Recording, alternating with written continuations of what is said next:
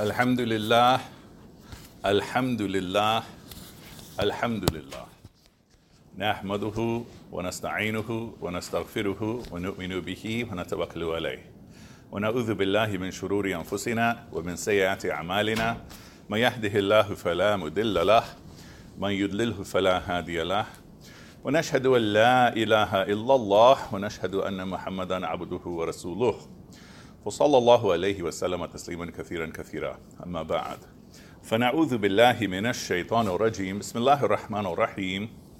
وقال الله تعالى في القرآن الكريم يا أيها الذين آمنوا اصبروا والصابروا ورابطوا واتقوا الله لعلكم تفلحون. صدق الله العلي العظيم. My beloved brothers and sisters, we praise Allah, we thank Allah, we praise, we thank, we lovingly appreciate Allah, and thus we say Alhamdulillah. Nahmaduhu, we praise, we thank, we lovingly appreciate Him. Wanasta'inuhu, we seek His help. Wanastaghfiruhu, we seek His forgiveness. Wanu'minu bihi, wanatawakkalu alayh. We believe in Him and we trust and rely upon Him. And we seek refuge with Allah from the wrong within ourselves and the wrong actions in our actions. And whomever Allah guides, none can misguide, and whomever Allah lets astray, none can guide. We bear witness that there is no ilah but Allah. There is no master but Allah. We are servants to none but Allah. There is no God but Allah. And we seek from Allah to shower His blessings upon His servant and messenger, sallallahu alaihi wasallam, and many more, and many more. And as is the case every single week, my beloved brothers and sisters, I ask you the same question, and that is for you and I to take a look at ourselves and ask ourselves what is changing. What is changing in the world? What is changing in our society? What is changing in our relationships? And what is changing in our hearts? As we are beginning now to wind down this semester, finishing up the 11th week, we're getting closer and closer to December. We're getting closer and closer to finals. Before finals, we have Thanksgiving. And before that, some of you might still have some midterms either to turn in or to grade. So ask yourself what has changed within your heart in terms of your active prayers, in terms of your charities, in terms of the amount of patience you have with, with people.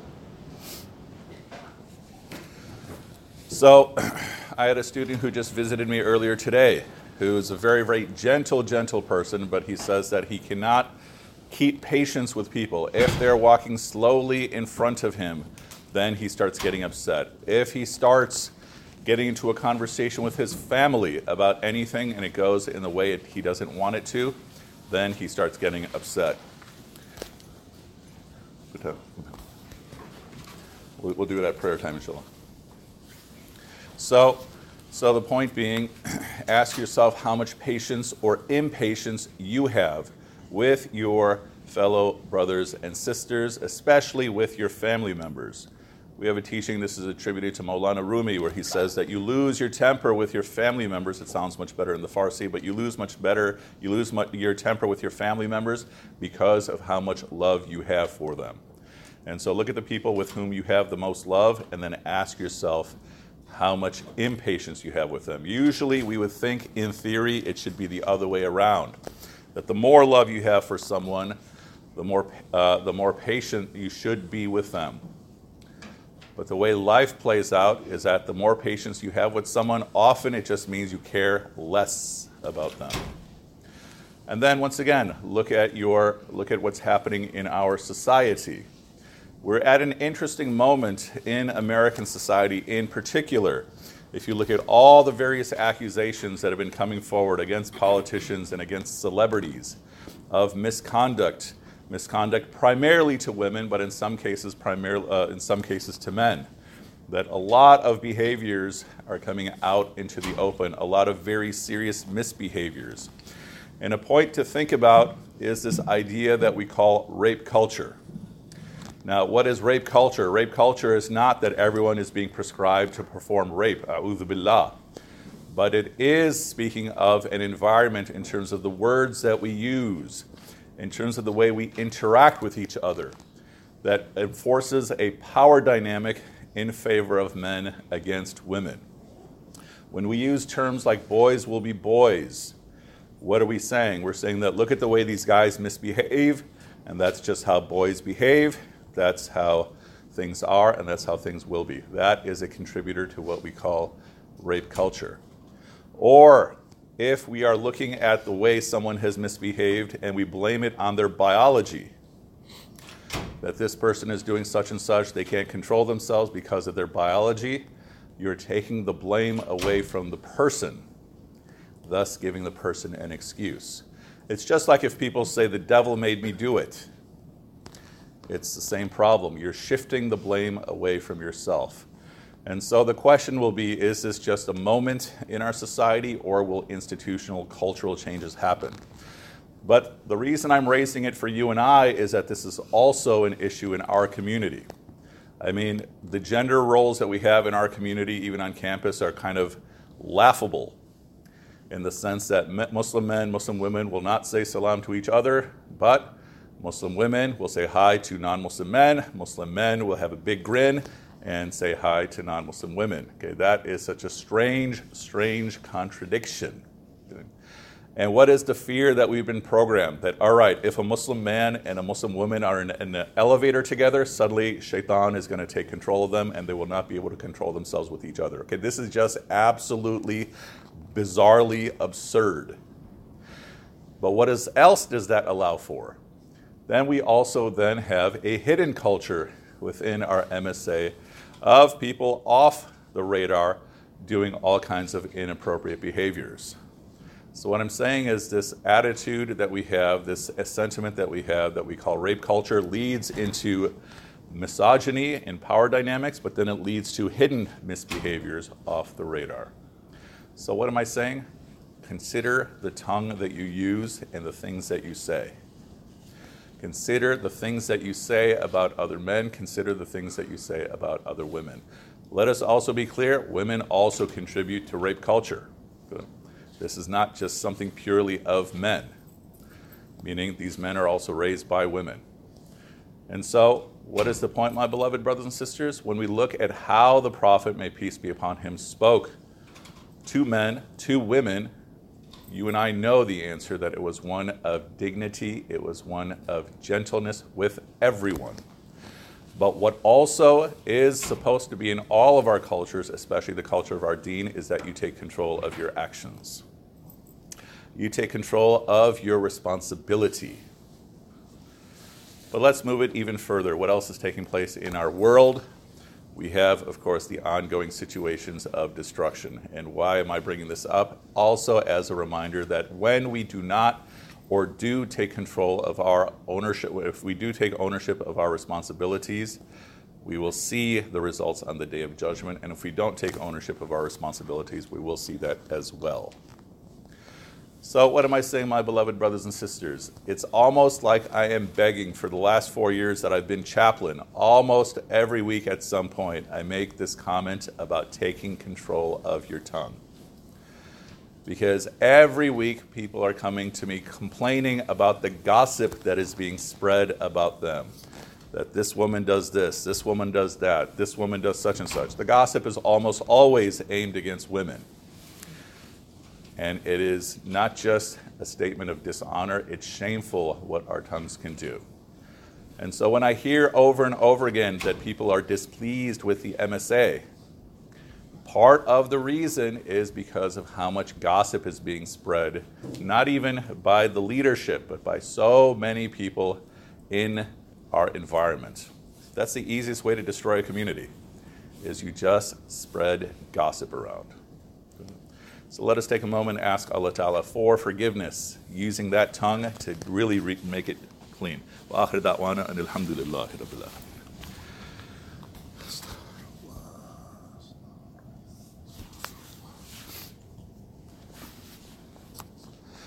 نحمده ونصلي على رسوله الكريم أما بعد We express our praise and gratitude to Allah Ta'ala. We seek blessings on the Prophet, peace be upon him. There's another point to think about, my beloved brothers and sisters, because I don't want to keep harping on the use of the tongue, the use of the tongue, the use of the tongue.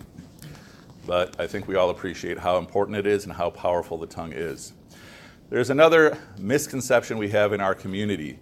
But to make the point, let me take a step back and talk about physical health.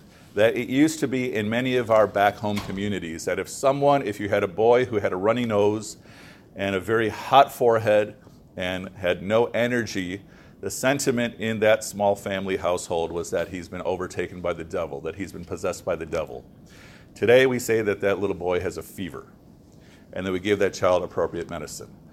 But we still tend to behave that way on matters related to mental health. And what I, want, what I want each and every one of us to think about is that mental health is a real thing. Whether we're talking about therapy or counseling or psychiatry, there are all, all, all kinds of issues in each of these. But I want you to consider this to be a very serious, real thing. Because what is the mistake a lot of people make? That if you are experiencing what we call depression, then the advice people who don't know what they're talking about will tell you is just pray and the problem will go away. If you're experiencing anxiety, then the advice that you get from people who have no idea what they're talking about is just pray and it'll all go away. To the point that people will say that if you have faith, then you will not have any problems with mental health.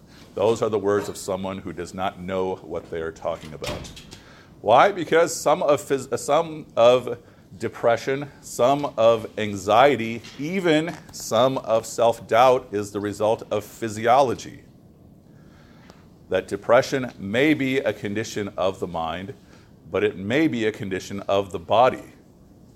Likewise for anxiety.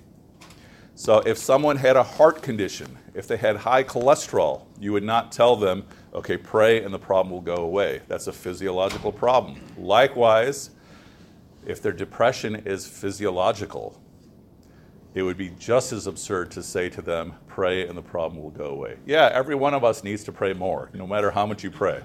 Unless you're that person that the prophet, peace be upon him, was correcting, because this one uh, companion said that he's not going to do anything else, just pray all night, not even sleep. And the prophet, peace be upon him, told that person, okay, your body has rights over you, your family has rights over you, so forth and so on. But what am I saying, my beloved brothers and sisters? How seriously do you take your own mental health? Because it is a real thing. And consider all that you and I as a community have gone through just in the past year. We've just passed the anniversary of the last presidential election. And when I talk to so many of us, there's definitely the sentiment, not only among Muslim undergrads, but even non Muslim undergrads, that everyone is just absolutely exhausted. When you have a society that is at war, even if you're not even connected to the war, you are carrying some of the burden because it's in the conversation and it's in the air. But not only are we a society that is at war, then on top of that, you and I know the hostilities, both verbal and physical, against us.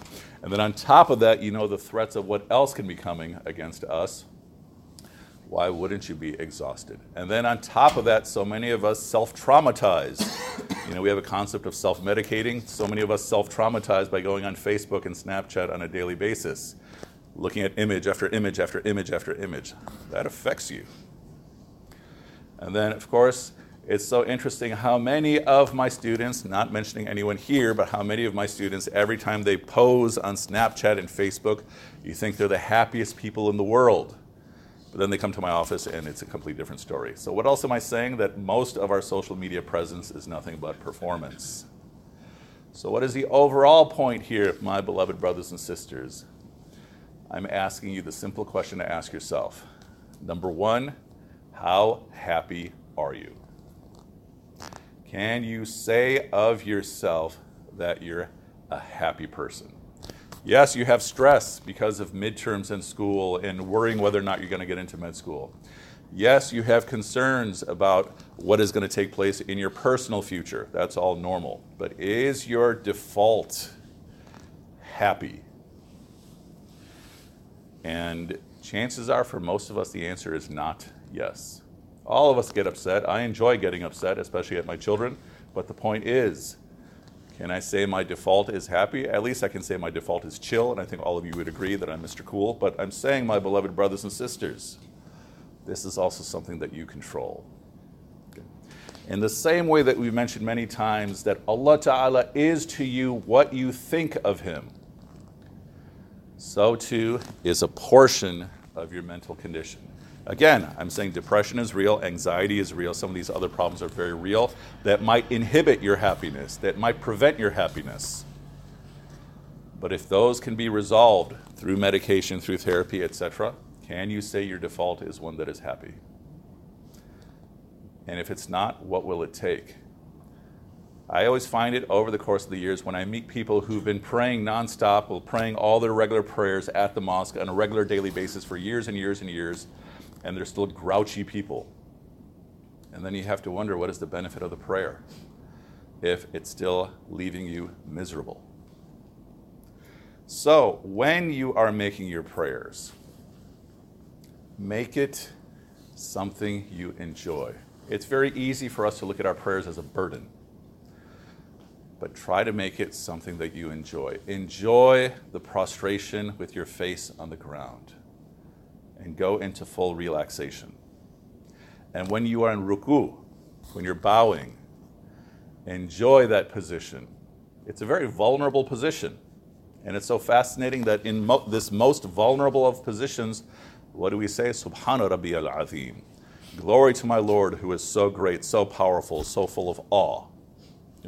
And we are in such a vulnerable position. But even when you say your first Allahu Akbar and you are standing, try to enjoy the tranquility.